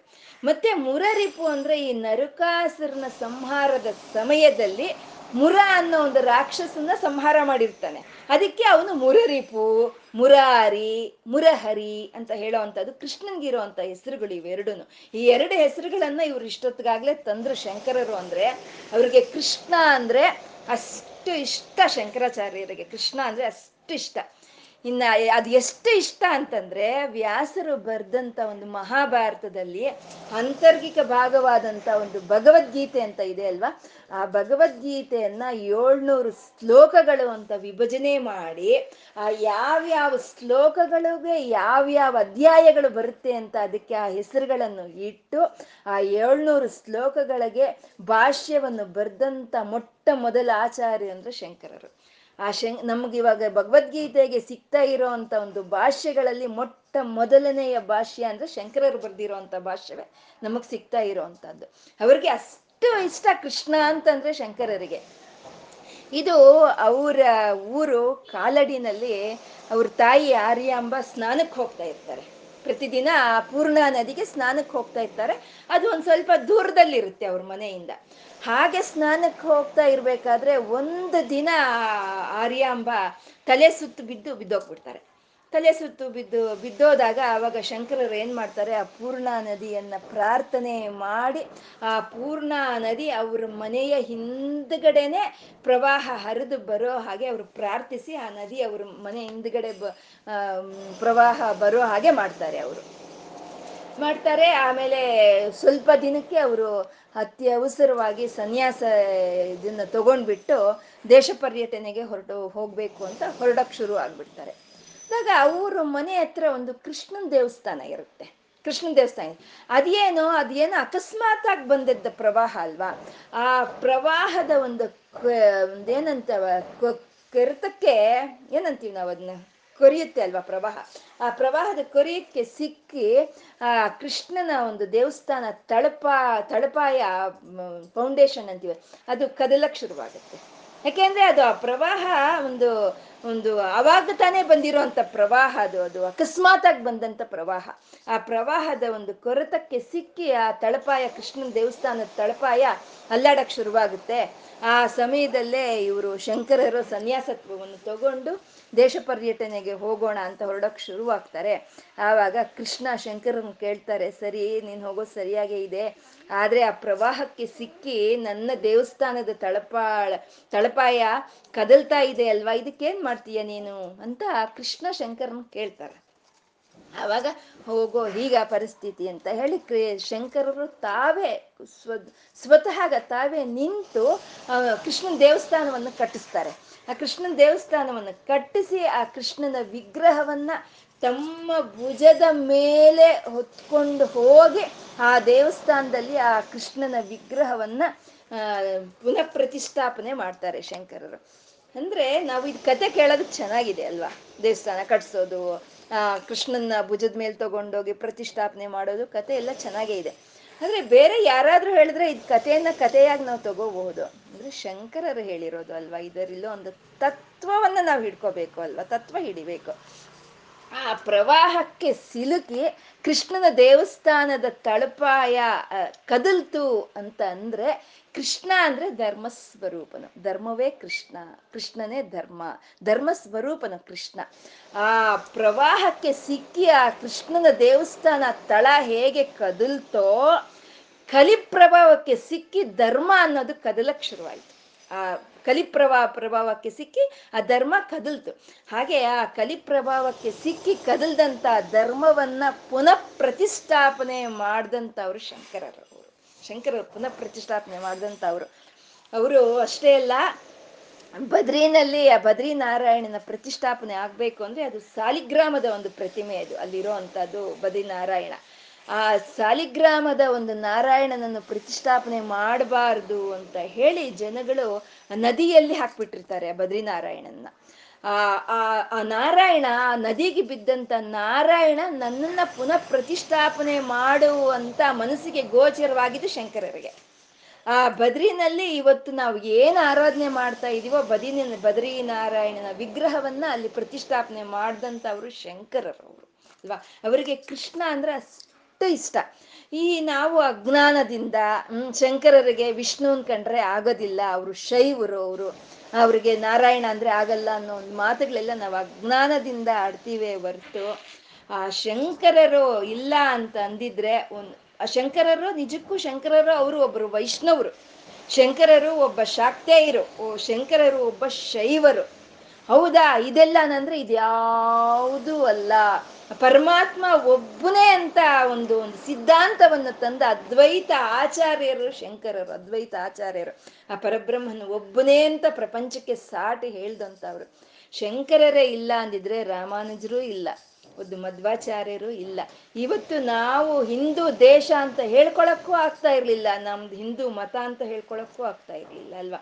ಅಂತ ಆ ಕಲಿ ಪ್ರಭಾವಕ್ಕೆ ಸಿಕ್ಕಿ, ಅಂದ್ರೆ ಬೇರೆ ಮತಗಳ ಪ್ರಭಾವಕ್ಕೆ ಸಿಕ್ಕಿ ಕದಲಾಡ್ತಾ ಇರುವಂತ ಒಂದು ಹಿಂದೂ ಮತವನ್ನ ಪುನಃ ಪ್ರತಿಷ್ಠಾಪನೆ ಮಾಡಿದಂಥ ಅದ್ವೈತ ಆಚಾರ್ಯರು ಶಂಕರರವರು. ಅವರಿಗೆ ಕೃಷ್ಣ ಅಂದ್ರೆ ಅಷ್ಟು ಇಷ್ಟ. ನಾವು ಸಮಯ ಸಿಕ್ಕದಾಗೆಲ್ಲ ಗುರುಗಳ ಬಗ್ಗೆ ಹೇಳ್ಕೊಂಡು ಹೋಗ್ತಾ ಇರ್ಬೇಕು, ಅಲ್ವಾ? ಏನೋ ಶ್ಲೋಕದಿಂದ ಕತೆ ಅಲ್ವಾ? ಹರಿಸ್ತ್ವಾಂ ಆರಾಧ್ಯ ಹರಿ ಸ್ತ್ವಾಂ, ನಿನ್ನನ್ನು ಆರಾಧ್ಯ, ಆರಾಧನೆ ಮಾಡ್ತಾ ಹರಿಸ್ತ್ವಾಂ ಆರಾಧ್ಯ ಯಾರನ್ನ ಆರಾಧನೆ ಮಾಡ್ದ ಹರಿ ಅಂತಂದ್ರೆ ಪ್ರಣತ ಜನ ಸೌಭಾಗ್ಯ ಜನನಿ. ಎಂತಹ ತಾಯಿ ನೀನು? ಪ್ರಣತ ಜನ ಸೌಭಾಗ್ಯ ಜನನಿ. ಒಂದು ನಮಸ್ಕಾರ ಮಾಡಿದವ್ರಿಗೆ ಸೌಭಾಗ್ಯವನ್ನು ಕೊಡುವಂತ ಜನನಿ ನೀನು. ಅಂತ ನಿನ್ನನ್ನ ಹರಿ ತಾನು ಆರಾಧನೆ ಮಾಡ್ದ ಅಂತ. ಅಂದ್ರೆ ಸೌಭಾಗ್ಯಗಳು ಅಂತಂದ್ರೆ ಎಲ್ಲ ಐಶ್ವರ್ಯಗಳು, ಜ್ಞಾನ, ವೈರಾಗ್ಯ, ಆನಂದ, ಇವೆಲ್ಲ ಸೌಭಾಗ್ಯಗಳು. ಈ ಯಾರು ನಮಸ್ಕಾರ ಮಾಡ್ತಾರೋ ಅವ್ರಿಗೆಲ್ಲ ಈ ಸೌಭಾಗ್ಯವನ್ನು ಕೊಡ್ತಾಳೆ ಅಮ್ಮ. ಅದು ಜನನಿ ಅಂತ ಹೇಳ್ತಾ ಇದ್ದಾರೆ. ಜನನಿ ಅಂದ್ರೆ ಶ್ರೀಮಾತಾ ಅಂತ ನಾವು ಮೊದಲು ಹೇಳ್ಕೊಂಡ್ವಲ್ಲ, ಆ ಒಂದು ನಾಮದ ಒಂದು ಅರ್ಥವನ್ನು ಇಲ್ಲಿ ತಗೊಂಡ್ ಬರ್ಬೋದು ನಾವು. ಶ್ರೀಮಾತ ಅಂದ್ರೆ ಎಲ್ಲದಕ್ಕೂ ಕಾರಣವಾದಂತ ಅವಳು, ಶ್ರೀಮಾತ ಅಲ್ವಾ? ಹಾಗೆ ಜನನಿ ಅಂದ್ರೆ ಎಲ್ಲಾ ಸೌಭಾಗ್ಯಗಳಿಗೂ ಕಾರಣವಾದಂತ ಜನನಿ ನೀನು. ಅಂತ ಜನನಿ, ಎಂತ ಅವಳು ನೀನು ಅಂತಂದ್ರೆ ಪ್ರಣತ ಜನ ಸೌಭಾಗ್ಯ ಜನನಿ. ಯಾರು ಒಂದು ನಮಸ್ಕಾರವನ್ನು ನಿನ್ಗೆ ಹಾಕ್ತಾರೋ ಅವ್ರಿಗೆ ಸಕಲ ಸೌಭಾಗ್ಯಗಳನ್ನು ಕೊಡೋ ಅಂತ ನಿನ್ನನ್ನ ಹರಿಸ್ವಾಮ ಆರಾಧ್ಯ ಹರಿ ಆರಾಧನೆ ಮಾಡಿ ಯಾವಾಗ? ಪುರ ಪುರ ಅಂತಂದ್ರೆ ಆಗಿನ ಕಾಲದಲ್ಲಿ ಆಗಿನ ಕಾಲದಲ್ಲಿ. ಹರಿಸ್ವಾಮ ಆರಾಧ್ಯ ಪ್ರಣದ ಜನ ಸೌಭಾಗ್ಯ ಜನನಿ ಪುರ ಆ ಕಾಲದಲ್ಲಿ ಆರಾಧನೆ ಮಾಡಿ ಪುರ ನಾರೀಭೂತ್ವ ಅಂದ್ರೆ ಸ್ತ್ರೀ ವೇಷವನ್ನು ಪಡ್ಕೊಂಡ ಅಂತ. ಸಕಲ ಜನರಿಗೂ ಸೌಭಾಗ್ಯವನ್ನು ಕೊಡೋ ಅಂತ ನಿನ್ನನ್ನ ಹರಿ ಆರಾಧನೆ ಮಾಡಿ ಆ ದಿನಗಳಲ್ಲಿ ಒಂದು ಸ್ತ್ರೀ ವೇಷವನ್ನು ಪಡ್ಕೊಂಡ. ಪಡ್ಕೊಂಡು ಏನ್ ಮಾಡ್ದ? ಪುರಾನಾರಿ ಭೂತ್ವ. ಕ್ಷೋಭಮನ ಎತ್ತು ಪುರರಿಪು ಅಂತಂದ್ರೆ ಈಶ್ವರ. ಆ ಈಶ್ವರನ್ನ ಮೋಹಕ್ಕೆ ಗುರಿ ಮಾಡಿಸ್ಬಿಟ್ಟ. ಆ ಈಶ್ವರನನ್ನ ಕ್ಷೋಭೆಗೆ ಗುರಿ ಮಾಡಿಸ್ಬಿಟ್ಟ ಅಂತ. ಹರಿ, ನಿನ್ನನ್ನು ಆರಾಧನೆ ಮಾಡಿ ತಾನು ಒಂದು ಸ್ತ್ರೀ ತತ್ವವನ್ನ ಪಡ್ಕೊಂಡು, ಒಂದು ಸ್ತ್ರೀ ವೇಷಧಾರಣೆಯನ್ನು ಪಡ್ಕೊಂಡು, ನಿನ್ನನ್ನ ಅವನು ಒಂದು ಮೋಹಕ್ಕೆ ಗುರಿ ಮಾಡಿಸಿದ, ಒಂದು ಕ್ಷೋಭೆಗೆ ಗುರಿ ಮಾಡಿಸಿದ ಅಂತ ಹೇಳಿ. ಹರಿಸ್ವಾಮಾರಾಧ್ಯ ಪ್ರಣತ ಜನ ಸೌಭಾಗ್ಯ ಜನನಿ ಪುರಾಣಾರಿ ಭೂತ್ವ ಪುರರಿಪುಮಪಿ ಕ್ಷೋಭ ಮನೆಯತ್ತು ಆ ಕ್ಷೋಭೆ ನಿನ್ನಲ್ಲಿ ಆಗೋ ಹಂಗೆ ಮಾಡ್ದ. ಅವನು ನಿನ್ನನ್ನೇ ಆರಾಧನೆ ಮಾಡಿ ಮಾಡ್ದ ಹಾಗೆ ಅಂತ ಇಲ್ಲಿ ಇಲ್ಲಿ ಹೇಳ್ತಾ ಇದ್ದಾರೆ. ಅಂದ್ರೆ ಈ ಅಮೃತವನ್ನು ಇವರಿಗೆ ರಾಕ್ಷಸರಿಗೂ ದೇವತೆಗಳಿಗೂ ಹಂಚಬೇಕು ಅಂತ ಅಂದಾಗ ಅವನೇನ್ ಮಾಡ್ತಾನೆ, ವಿಷ್ಣು ಅವನು ಜಗನ್ಮೋಹಿನಿ ಅವತಾರವನ್ನು ತಾಳಿ ಬರ್ತಾನೆ. ಬಂದು ಎಲ್ಲಾರ್ಗೂ, ಎಲ್ಲಾರ್ಗು ಅಂದ್ರೆ ದೇವತೆಗಳಿಗೆ ಒಂದು ಅಮೃತವನ್ನು ಹಂಚಿ ಅವನು ಹೊರಟೋಗ್ತಾನೆ, ಅಲ್ಲಿಗೆ ಆ ಘಟನೆ ಆಗೋಗುತ್ತೆ. ಆದ್ರೆ ನಾರದರು ಕೈಲಾಸಕ್ಕೆ ಹೋಗ್ತಾರೆ. ಕೈಲಾಸಕ್ಕೆ ಹೋಗಿ ಈಶ್ವರನ್ನ ನೋಡು, ನಿನ್ಗೆಲ್ಲದಕ್ಕೂ ಅವಸರವೇ ಜಾಸ್ತಿ. ಆ ಕಾಲಕೂಟ ವಿಷ ಬಂತು. ಬಂದ ತಕ್ಷಣ ನುಂಗಿದೆ, ನೀನ್ ವಾಪಸ್ ಬಂದೆ. ನೀನ್ ಬಂದ ಮೇಲೆ ಆ ವಿಷ್ಣು ಒಂದು ಜಗನ್ಮೋಹಿನಿ ಅವತಾರವನ್ನು ತಾಳಿದ್ದ. ಅದು ಎಂತ ಸುಂದರವಾಗಿತ್ತು ಅಂದ್ರೆ ಅದ್ ನೀನ್ ನೋಡ್ಬೇಕು ಅಷ್ಟೇ ಅಂತ ಹೇಳಿ ಹೊರಟೋಗ್ತಾನೆ. ಅವನ ಕೆಲಸ ಆಯ್ತು, ಹೊರಟೋಗ್ತಾನೆ. ಆವಾಗ ಈಶ್ವರ ಏನ್ ಮಾಡ್ತಾನೆ, ವೈಕುಂಠಕ್ಕೆ ಬರ್ತಾನೆ. ಬಂದು ತಾನು, ನೀನು ಏನೋ ಒಂದು ಜಗನ್ಮೋಹಿನಿ ಅವತಾರವನ್ನು ಹಾಕಿದ್ಯಂತಲ್ಲ ಅದು ತುಂಬ ಚೆನ್ನಾಗಿತ್ತಂತಲ್ವ, ನಂಗೊಂದ್ಸಲಿ ತೋರಿಸು ಅಂತ ಕೇಳ್ತಾನೆ. ಕೇಳಿದಾಗ ನಾರಾಯಣ ಅಂತರ್ಧಾನವಾಗಿ ಹೋಗ್ತಾನೆ. ಅಂತರ್ಧಾನವಾಗಿ ಹೋಗಿ ಅಮ್ಮನ ಹತ್ರ ಹೋಗ್ತಾನೆ. ಅಮ್ಮ ಲಲಿತಮ್ಮನ ಹತ್ರ ಹೋಗ್ತಾನೆ. ಹೋಗಿ, ಅಮ್ಮ, ನನ್ನನ್ನ ಜಗ ಸ್ತ್ರೀ ವೇಷವನ್ನು ಹಾಕು ಅಂತ ನಿನ್ ಗಂಡ ಆದ ಈಶ್ವರ ಕೇಳ್ತಾ ಇದ್ದಾನಮ್ಮ. ನಾನೇನೋ ಆವಾಗ ಒಂದು ಜಗನ್ಮೋಹಿನಿ ಅವತಾರವನ್ನು ಎತ್ತಿದೆ ನಾನು, ನಿಜ. ನಾನ್ ಎತ್ತದ ಜಗನ್ಮೋಹಿನಿ ಅವತಾರ ಆ ರಾಕ್ಷಸರನ್ನ ಮಾಯ ಮಾಡಕ್ಕಾಯ್ತು ಅಷ್ಟೇನಮ್ಮ. ನಾನು ಇವಾಗ ಸ್ತ್ರೀ ವೇಷವನ್ನು ಹಾಕೊಂಡ್ರೆ ಅದು ನಿನ್ನ ಮೋಹಾತೀತನಾದಂತ ಶಂಭುವನ್ನ ಮೋಹಕ್ಕೆ ಗುರಿಪಡ್ಸಕ್ಕೆ ಆಗಲ್ಲ ತಾಯಿ. ಅದಕ್ಕೆ ನೀನೇ ಬರಬೇಕು. ನಿನ್ನಿಂದ ಮಾತ್ರನೇ ಅದು ಸಾಧ್ಯ ಅಂತ ಹೇಳಿ ಹರಿಸ್ವಾಮ್ ಆರಾಧ್ಯ. ಆರಾಧನೆ ಮಾಡಿ ಪುರ ಆ ದಿನಗಳಲ್ಲಿ ಸ್ತ್ರೀತತ್ವವನ್ನು ಪಡ್ಕೊಂಡು ಅವನು ಇದು ಮಾಡ್ದ ಅಂತ. ಆಗ ಕೇಳಿದಾಗ ಅಮ್ಮ ಸರಿ ಅಂತ ಹೇಳಿ ಅನುಗ್ರಹಿಸ್ತಾಳೆ. ಆವಾಗ ಕಾದಿರ್ತಾನೆ, ಈಶ್ವರ ನಾರಾಯಣ ಒಂದು ಹೆಣ್ಣಿನ ವೇಷಧಾರಿಯಾಗಿ ಬರ್ತಾನೆ ಅಂತ ಹೇಳಿ ಆ ಕಡೆ ಈ ಕಡೆ ಓಡಾಡ್ತಾ ಇರ್ತಾನೆ. ಓಡಾಡ್ತಾ ಇದ್ರೆ ಸಣ್ಣನೆ ಗಾಳಿ ಬರುತ್ತೆ. ಬಂದಾಗ ಆ ಗಾಳಿನಲ್ಲಿ ಅವನಿಗೆ ಅಮ್ಮನ ಒಂದು ಅನುಭವ ಅನ್ನೋದು ಆ ಈಶ್ವರನಿಗೆ ಬರುತ್ತೆ. ನಮಗೆ ಇವಾಗ ಮನೇಲಿ ಸಂಪಿಗೆ ಹೂವಿದ್ರೆ ನಮಗೆ ಗೊತ್ತಾಗುತ್ತೆ ಅಲ್ವಾ? ಗಾಳಿಲೇ ಆ ಪರಿಮಳ ಗೊತ್ತಾಗುತ್ತೆ. ಹಾಗೆ ಆ ಅಮ್ಮನ ಒಂದು ಪರಿಮಳ ಅನ್ನೋದು ಆ ಸಣ್ಣನೆ ಗಾಳಿನಲ್ಲೇ ಗೊತ್ತಾಗುತ್ತೆ. ಆಮೇಲೆ ಒಂದು ಉದ್ಯಾನವನದಲ್ಲಿ ಒಂದು ಹಾಡು ಕೇಳಿಸುತ್ತೆ. ಹಾಡು ಕೇಳಿಸಿದಾಗ ಆ ಹಾಡಿನ ಶಬ್ದವನ್ನು ಹಿಡಿದು ಅವನು ಉದ್ಯಾನವನದೊಳಗೆ ಹೋದಾಗ ಉದ್ಯಾನದ ಒಳಗೆ ಹೋದಾಗ ಅಲ್ಲಿ ಅಮ್ಮ ಸರ್ವಾರುಣ ಅನವದ್ಯಾಂಗಿ ಸರ್ವಾಭರಣ ಭೂಷಿತ ಅನ್ನೋ ಹಂಗೆ ಕೆಂಪು ಸೀರೆಯನ್ನ ಉಟ್ಟು ನಲ್ವತ್ತ್ ಮೂರು ವಿಧವಾದ ಆಭರಣಗಳನ್ನು ಹಾಕ್ಕೊಂಡು ಅಲ್ಲಿ ಅಮ್ಮ ಕೂತಿರ್ತಾಳೆ ಲಲಿತಮ್ಮ. ಅದನ್ನು ನೋಡಿ ಮೋಹಕ್ಕೆ ಬಿದ್ದೋಗ್ತಾನೆ ಅವನು ಅದು ಹರಿಸ್ವಾಮಾರಾಧ್ಯ ಪ್ರಣತ ಜನ ಸೌಭಾಗ್ಯ ಜನನಿ ಪುರಾನಾರಿ ಭೂತ್ವ ಪುರರಿಪುಮಪಿ ಕ್ಷೋಭಮನ ಎತ್ತು ಅಂತ. ಹಾಗೆ ಅಮ್ಮನವ್ರನ್ನ ಆರಾಧನೆ ಮಾಡಿ ಆ ಸ್ತ್ರೀ ತತ್ವವನ್ನ ಪಡ್ಕೊಂಡು ಅವನು ಆ ಪುರರಿಪು ಆದ ಒಂದು ಶಂಭುವನ್ನ ಮೋಹಕ್ಕೆ ಗುರಿ ಮಾಡಿಸ್ದ ಅಂತ ಹೇಳಿ ಹೇಳ್ತಾ ಇದ್ದಾರೆ ಇಲ್ಲಿ. ಇಲ್ಲಿ ಪುರರಿಪು ಅಂತ ಹೇಳಿದ್ರು. ಅಂದ್ರೆ ಎಷ್ಟೋ ಹೆಸರುಗಳಿದೆ ಅಲ್ವಾ? ಈಶ್ವರ ಇದೆ, ಸದಾಶಿವ ಇದೆ, ಶಂಕರ ಇದೆ, ರುದ್ರ ಇದೆ. ಎಷ್ಟೋ ಇರ್ಬೇಕಾದ್ರೆ ಪುರರಿಪು ಅಂತ ಯಾಕೆ ಹೇಳಿದ್ರು ಇಲ್ಲಿ? ಇಲ್ಲಿ ನೋಡಿ ಪುರರಿಪು ಪುರಾರಾತು ಪುರಮತಿ ತುಹು ಅಂತ ತುಂಬಾ ಕಡೆ ಬಳಸ್ತಾರೆ ಶಂಕರರು ಪುರ ಪುರ ಅನ್ನೋದನ್ನ. ಪುರ ಅಂತಂದ್ರೆ ಈ ಮೂರು ಪುರಗಳು, ಸೃಷ್ಟಿ, ಸ್ಥಿತಿ, ಲಯಗಳು ಮೂರು ಪುರಗಳು ಜಾಗೃ ಸ್ವಪ್ನ, ಸುಷುಪ್ತಿಗಳು ಮೂರು ಪುರಗಳು. ಹಾಗೆ ಸ್ಥೂಲ, ಸೂಕ್ಷ್ಮ, ಕಾರಣ ಶರೀರಗಳು ಮೂರು ಪುರಗಳು. ಆ ಮೂರು ಪುರಗಳಲ್ಲಿ ಇರೋ ಅಂತ ಮಹಾ ಚೈತನ್ಯವೇ ತ್ರಿಪುರ ಅಂತ. ಈ ಸ್ಥೂಲ ಸೂಕ್ಷ್ಮ ಕಾರಣ ಶರೀರಗಳು ನಾನಲ್ಲ ಅಂತ ಹೇಳಿ ಈ ಸ್ಥೂಲ ಸೂಕ್ಷ್ಮ ಕಾರಣ ಶರೀರಗಳ ಮೇಲೆ ಮೋಹವನ್ನು ತೊಲಗಿಸೋನು ಶಿವ. ಆ ಪುರಗಳ ಮೇಲೆ ಒಂದು ಮೋಹವನ್ನು ಬಿಡಿಸೋನು ಶಿವ. ಅದಕ್ಕೆ ಅವನು ಪುರರಿಪು. ಈ ಮೂರು ಸ್ಥೂಲ ಸೂಕ್ಷ್ಮ ಕಾರಣ ಶರೀರಗಳು ನೀನಲ್ಲ ಅಂತ ಇದ್ರ ಮೇಲೆ ಮೋಹವನ್ನು ಬಿಡಿಸೋ ಅಂತ ಈಶ್ವರ ಪುರರಿಪು ಅಂತ ಹೇಳುವಂಥದ್ದು ಅಂದ್ರೆ ನಮ್ ನಮಗೆ ಈ ಸ್ಥೂಲ ಸೂಕ್ಷ್ಮ ಕಾರಣ ಶರೀರಗಳ ಮೇಲೆ ಒಂದು ಮೋಹವನ್ನು ಬಿಡಿಸೋ ಅಂತ ಮೋಹಾತೀತನಾದಂಥ ಶಂಭುವನ್ನ ಮೋಹಕ್ಕೆ ಗುರಿಪಡಿಸಿದ್ಲು. ಅಮ್ಮ ಅಂತ ಹೇಳಿ. ಹಾಗೆ ಅವನು ಹರಿ ಆರಾಧನೆ ಮಾಡಿ ಆ ಸ್ತ್ರೀ ತತ್ವವನ್ನು ಪಡ್ಕೊಂಡು ಆ ಮೋಹಾತೀತನಾದ ಈಶ್ವರನನ್ನ ಮೋಹಕ್ಕೆ ಗುರಿ ಮಾಡ್ದ, ಕ್ಷೋಭೆಗೆ ಗುರಿ ಮಾಡ್ದ ಅಂತ. ಇಲ್ಲಿ ಕ್ಷೋಭೆ ಅಂತಂದ್ರೆ ನಾವು ಪ್ರಪಂಚದಲ್ಲಿ ಹೇಳ್ಕೊಳ್ತೀವಲ್ವ? ಕ್ಷೋಭೆ ಅಂದ್ರೆ ಏನೋ ನೋವು ಅಂತನೋ, ದುಃಖ ಅಂತನೋ ಅಂತ ಅಲ್ಲ. ಕ್ಷೋಭೆ ಅಂತಂದ್ರೆ ಸ್ಪಂದನೆ, ಕ್ಷೋಭಿಣಿ ಸೂಕ್ಷ್ಮ ರೂಪಿಣಿ ಅಂತ ಹೇಳ್ಕೊಂಡಿದೀವಲ್ವ ಒಂದು ಸ್ಪಂದನೆ ತರೋವಂಥದ್ದು ಕ್ಷೋಭೆ ಅಂತ, ಕ್ಷೋಭ ಅಂತ ಹೇಳೋವಂಥದ್ದು ಮತ್ತೆ ಇದು ಶಂಭು ಮೋಹಿನಿ ನಾಮ, ಶಂಭು ಮೋಹಿನಿ. ಆ, ಶಂಭು ಮೋಹಿನಿ ನಾಮ ಈಶ್ವರನ ಮೋಹಕ್ಕೆ ಗುರಿ ಪಡಿಸ್ತಾಳಲ್ವ?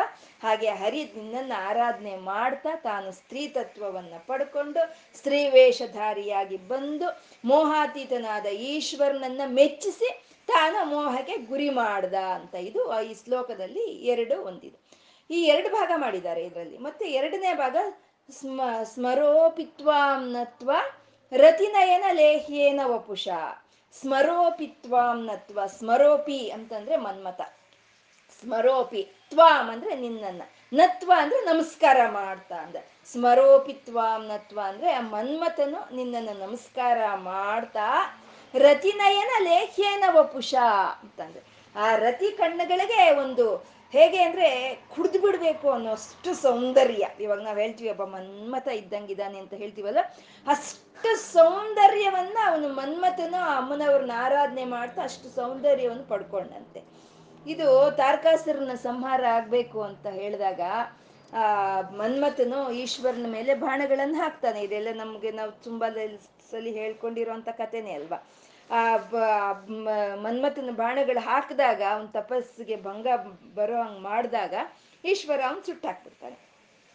ಈಶ್ವರ ಯಾವಾಗ ಸುಟ್ಟಾಕ್ಬಿಟ್ನ, ಅವಾಗ ಸ್ಮರೋಪಿತ್ವ ಅಮ್ನತ್ವ, ಮನ್ಮಥನ ಅಮ್ಮನವ್ರನ್ನ ನಮಸ್ಕಾರ ಮಾಡಿ ಆರಾಧನೆ ಮಾಡ್ತಾನೆ. ಮತ್ತೆ ರತಿ ರತಿ ದೇವಿನೂ ಪತಿವ್ರತೆ ಅವಳು. ಪತಿವ್ರತಾಂಗನಾಭಿಷ್ಟ ಫಲದಾಯೇ ನಮೋ ನಮಃ ಅಂತ ಇದೆ ಅಲ್ವಾ ಅಷ್ಟೋತ್ತರದಲ್ಲಿ. ತುಂಬಾ ಪತಿವ್ರತೆ ರತಿನು. ಅವಾಗ ರತಿನೂ ಒಂದು ಆರಾಧನೆ ಮಾಡ್ತಾಳೆ, ಮಾಡಿದಾಗ ಅಮ್ಮನವರು ಒಂದು ಈಶ್ವರನ ಹತ್ರ ಒಂದು ಏನಂತೀವಿ, ಒಂದು ಈಶ್ವರನ ಹತ್ರ ಒಂದು ಅಂಗೀಕಾರವನ್ನು ತಗೊಂಡು ಆ ತಾನು ಸುಟ್ಟಾಕಿದಂಥ ಮನ್ಮಥನ್ನ ಬದುಕಿಸ್ತಾಳೆ ಅಮ್ಮ. ಬದುಕಿಸ್ದಾಗ ಏನು ಮಾಡ್ತಾಳೆ? ಅನ್ಯರ್ಗೆ ಯಾರಿಗೂ ಅವನ ಶರೀರ ಕಾಣಿಸ್ಬಾರ್ದು. ಮ ರತಿದೇವಿಗೆ ಮಾತ್ರ ಕಾಣಿಸ್ಬೇಕು ಅನ್ನೋಂಗೆ ಬದುಕಿಸ್ಕೊಡ್ತಾಳೆ. ಆ ಬದುಕಿಸ್ಕೊಟ್ಟದ ಮನ್ಮಥ ಹೇಗಿರ್ತಾನೆ ಅಂದ್ರೆ ರತಿ ನಯನ ಲೇಖಿಯೇನ ವಪುಷ. ಆ ಕಣ್ಣುಗಳೇ ಹಾಗೆ ಕುಡ್ದು ಬಿಡ್ಬೇಕು, ಕುಡ್ದು ಲೇಹ್ಯ ಅಂತೀವಿ. ಲೇಹ್ಯ ಅಂದ್ರೆ ನುಂಗಾಕ್ತಿವಲ್ವ ಲೇ ನಾವು ನುಂಗೋದ್ನೇ ಲೇಹ್ಯ ಅಂತೀವಿ. ಲೇಹ್ಯ, ಆ ಮನ್ಮಥನ ಸೌಂದರ್ಯವನ್ನು ಕುಡ್ದು ಬಿಡ್ಬೇಕು ಹಾಕೊಂಡು ಅವನು ಅಷ್ಟು ಸೌಂದರ್ಯವನ್ನ ಅವನು ಮನ್ಮಥ ಪಡ್ಕೊಂಡಂತೆ. ಹೇಗೆ ಪಡ್ಕೊಂಡ? ಸ್ಮರೋಪಿತ್ವಾಮ್ನತ್ವ ರತಿನಯನ ಲೇಹೇನ ವಪುಷ ಅಮ್ಮನವ್ರನ್ನ ಆರಾಧನೆ ಮಾಡ್ತಾ, ಅಮ್ಮನವ್ರನ್ನ ನಮಸ್ಕಾರ ಮಾಡ್ತಾ ಅಂತ ಒಂದು ಸೌಂದರ್ಯವನ್ನ ಅವನು ಮನ್ಮಥ ಪಡ್ಕೊಳ್ತಾನೆ ಅಂತ. ಮುನೀನಾಮಪ್ಯಂತಹ ಪ್ರಭವತಿ ಮೋಹಾಯ ಮಹತ.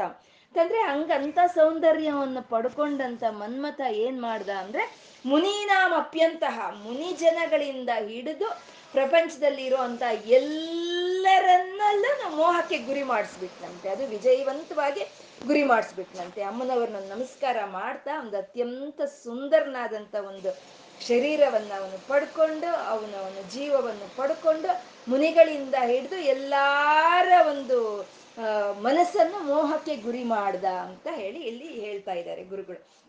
ಈ ಶ್ಲೋಕದಲ್ಲಿ ಎರಡು ಎರಡು ಭಾಗ ಇದೆ. ಮೊದಲನೇ ಭಾಗ, ಹರಿ ಹರಿ, ಆ ಅಮ್ಮನವ್ರನ್ನ ಆರಾಧನೆ ಮಾಡಿ, ಆ ಈಶ್ವರನ ಮೋಹಕ್ಕೆ ಗುರಿ ಮಾಡ್ದ. ಮನ್ಮತ ಅಮ್ಮನವ್ರನ್ನ ಆರಾಧನೆ ಮಾಡ್ತಾ ಈ ಪ್ರಪಂಚಕ್ಕೆಲ್ಲ ಮೋಹಕ್ಕೆ ಗುರಿ ಮಾಡ್ದ ಅನ್ನೋದನ್ನ ಹೇಳ್ತಾ ಇದ್ದಾರೆ. ಅಂದ್ರೆ ಇಲ್ಲಿ ಹೇಳ್ತಾ ಇರೋದು ಹಾದಿ ವಿದ್ಯೆ, ಕಾದಿ ವಿದ್ಯೆ ಅಂತ ಎರಡು ಹೇಳ್ತಾ ಇದ್ದಾರೆ. ನಮ್ಗೆ ಪಂಚದಶಾಕ್ಷರಿ ಮಂತ್ರ ಯಾವಾಗ್ಲೂ ಅದು ಹಾದಿ ವಿದ್ಯೆ, ಕಾದಿ ವಿದ್ಯೆ ಅಂತ ಹೇಳ್ತಾರೆ. ಅಂದ್ರೆ ವಿಷ್ಣುವು ಆರಾಧನೆ ಮಾಡ್ದ ಅಲ್ವಾ ಅಮ್ಮನವ್ರನ್ನ? ಆ ವಿಷ್ಣುವು ಆರಾಧನೆ ಮಾಡ್ದಂತ ಒಂದು ಪಂಚದಶಾಕ್ಷರಿ ಮಂತ್ರ ಹಾಯಿಂದ ಶುರುವಾಗುತ್ತೆ ಅದು. ಅದಕ್ಕೆ ಅದನ್ನ ಹಾದಿ ವಿದ್ಯೆ ಅಂತ ಹೇಳ್ತಾರೆ. ಹಾಗೆ ಹಾದಿ ವಿದ್ಯೆಯಲ್ಲಿ ಆರಾಧನೆ ಮಾಡಿದಂತ ಅವನು ಅವನೊಬ್ಬನೇ, ವಿಷ್ಣು ಒಬ್ಬನೇ ಅವನು ಮಾಡಿದ್ದು. ನಾವೆಲ್ಲ ಮಾಡ್ತಾ ಇರೋದು ಮನ್ಮಥನ್ ಮಾಡಿದಂತ ಕಾದಿ ವಿದ್ಯೆಯೇ ನಮ್ಮ ಒಂದು ಆರಾಧನೆ ಎಲ್ಲಾನು ನಮ್ಗೆ ಇದಾಗಿರೋ ಅಂತದ್ದು ಆ ವಿಷ್ಣು ಮಾತ್ರ ಹಾದಿ ವಿದ್ಯೆಯ ಮೂಲಕ ಅಮ್ಮನವ್ರನ್ನ ಆರಾಧನೆ ಮಾಡ್ತಾನೆ. ಹಾಗೆ ಮಾಡ್ದವ್ರು ಅಂದ್ರೆ ಲೋಪಾಮುದ್ರಾದೇವಿ ಒಬ್ರೆ. ಲೋಪಾಮುದ್ರಾದೇವಿ ಹಾದಿ ವಿದ್ಯೆಯಿಂದ ಅಮ್ಮನವ್ರನ್ನ ಆರಾಧನೆ ಮಾಡೋ ಅಂತದ್ದು ಅದಕ್ಕೆ ಲೋಪಾಮುದ್ರಾದೇವಿಯ ಒಂದು ಹೆಸರನ್ನ ಅಲ್ಲಿ ಸಹಸ್ರನಾಮದಲ್ಲೂ ಇದೆ, ಇಲ್ಲಿ ಅಷ್ಟೋತ್ತರದಲ್ಲೂ ಇರುವಂತದ್ದು ನಾವೆಲ್ಲ ಮಾಡ್ತಾ ಇರೋದು ಖಾದಿ ವಿದ್ಯೆ. ಆ, ಮನ್ಮಥನ ಆರಾಧನೆ ಮಾಡಿದಂತ ಒಂದು ವಿದ್ಯೆಯಿಂದ ನಾವು ಅಮ್ಮನವ್ರನ್ನ ಆರಾಧನೆ ಮಾಡ್ತಾ ಇದ್ದೀವಿ. ಇದು ಹಾದಿ ವಿದ್ಯೆ, ಖಾದಿ ವಿದ್ಯೆ ಎರಡರನ್ನು ಇಲ್ಲಿ ಈ ಶ್ಲೋಕದಲ್ಲಿ ಗುರುಗಳು ನಮ್ಗೆ ತೋರಿಸಿದ್ರು. ಮತ್ತೆ ಇಲ್ಲಿ, ಆ, ವಿಷ್ಣುವು ಅಮ್ಮನವ್ರನ್ನ ಆರಾಧನೆ ಮಾಡ್ತಾ ನೇರವಾಗಿ ಆ ಪರಬ್ರಹ್ಮನ್ನೇ ಮೆಚ್ಚಿಸ್ಬಿಟ್ಟ. ಪರ, ಪರಮಾತ್ಮನನ್ನೇ ಹಿಡಿದ್ಬಿಟ್ಟ. ಪರಮಾತ್ಮನನ್ನೇ ಮೆಚ್ಚಿಸ್ಬಿಟ್ಟ. ಇನ್ನ ಈ ಮನ್ಮಥನು ಅಮ್ಮನವ್ರನ್ನ ಆರಾಧನೆ ಮಾಡದೆ ಈ ಪ್ರಪಂಚವನ್ನೆಲ್ಲ ಮೋಹಕ್ಕೆ ಗುರಿ ಮಾಡಿಸ್ಬಿಟ್ಟ ಅನ್ನೋದನ್ನ ಇಲ್ಲಿ ಈ ಶ್ಲೋಕದಲ್ಲಿ ಹೇಳ್ತಾ ಇದ್ದಾರೆ ಗುರುಗಳು ಅದು. ಹರಿಸ್ವಾಮ ಆರಾಧ್ಯ, ಹರಿ ಆರಾಧನೆ ಮಾಡಿ ಸ್ತ್ರೀತತ್ವವನ್ನು ಪಡ್ಕೊಂಡು ಈಶ್ವರನ್ನ ಒಂದು ಗುರಿ, ಒಂದು ಮೋಹಕ್ಕೆ ಗುರಿ ಮಾಡ್ದ. ಇನ್ನ ಮನ್ಮಥನು ಅಮ್ಮನವ್ರನ್ನ ಆರಾಧನೆ ಮಾಡ್ತಾ ತಾನು ಆ ಶರೀರವನ್ನು, ಸುಟ್ಟೋದ ಶರೀರವನ್ನು ಪಡ್ಕೊಂಡು, ಅದರಿಂದ ಈ ಪ್ರಪಂಚವನ್ನೆಲ್ಲ ಜಯಿಸ್ದ ಅನ್ನೋದನ್ನ ಇಲ್ಲಿ ಹೇಳ್ತಾ ಇದ್ದಾರೆ. ಇಲ್ಲಿ ಬರೋ ಅಂತ ಒಂದು ಸಹಸ್ರನಾಮದ ನಾಮಗಳು ಅಂದ್ರೆ ಹರಿಸ್ತ್ವ ಮಹಾರಾಜ ಅಂದ್ರೆ ಕಮಲಾಕ್ಷ ನಿಷೇವಿತ ಅನ್ನೋದು ಇಲ್ಲಿ ಬರುವಂತದ್ದು. ಮತ್ತೆ ಶಂಭು ಮೋಹಿನಿ ಅನ್ನೋ ಒಂದು ನಾಮ ಬರುತ್ತೆ. ಮತ್ತೆ ಹರನೇತ್ರಾಗ್ನಿ ಸಂದಗ್ಧ ಕಾಮ ಸಂಜೀವನೌಷಧಿ ಅನ್ನೋದು ಬರುತ್ತೆ. ಮತ್ತೆ ಪ್ರಭಾ ಪ್ರಭಾವತಿ ಅಂತಂದ್ರೆ ಪ್ರಭಾವತಿ ಅನ್ನೋದು ಇಲ್ಲಿ ಬರುವಂತದ್ದು. ಹಲೋ, ಕೇಳಿಸ್ತಾ ಇದೆಯಾ? ಕೇಳಿಸ್ತಾ ಇದೆ ಅಲ್ವಾ? ಕಮಲಾಕ್ಷ ನಿಷೇವಿತ ಶಂಭುಮೋಹಿನಿ ಹರನೇತ್ರಾಗ್ನಿ ಸಂದಗ್ಧ ಕಾಮ ಸಂಜೀವನ ಔಷಧಿ ಸರ್ವಮೋಹಿನಿ ಅನ್ನೋದು ಈ ಪ್ರಭಾವತಿ ಅನ್ನೋ ಈ ನಾಮಗಳೆಲ್ಲ ಈ ಶ್ಲೋಕದಲ್ಲಿ ಅನ್ವಯವಾಗಿರುವಂಥದ್ದು. ಹಾಗೆ ಅಮ್ಮನವ್ರನ್ನ ಆರಾಧನೆ ಮಾಡಿ, ಹರಿ ಆ ಪರಮಾತ್ಮನ ಪಡ್ಕೊಂಡ ಅಮ್ಮನವ್ರನ್ನ ಆರಾಧನೆ ಮಾಡಿ ಆ ಮನ್ಮಥನು ಈ ಪ್ರಪಂಚವನ್ನೆಲ್ಲ ಗೆಲ್ಕೊ, ಗೆದ್ಕೊಂಡ ನಾವು ಅಮ್ಮನವ್ರನ್ನ ಆರಾಧನೆ ಮಾಡ್ತಾ ಅವಳ ಕರುಣೆಯನ್ನ ನಾವು ಗೆದ್ಕೊಳ್ಳೋಣ ಅಂತ ಹೇಳ್ತಾ ಇವತ್ತು ಏನ್ ಹೇಳಿದೀವೋ ಎಲ್ಲವೂ ಅಮ್ಮನವರ ಪಾದಗಳಿಗೆ ಅರ್ಪಣೆ ಮಾಡೋಣ. ಸರ್ವಂ ಶ್ರೀ ಲಲಿತಾರ್ಪಣ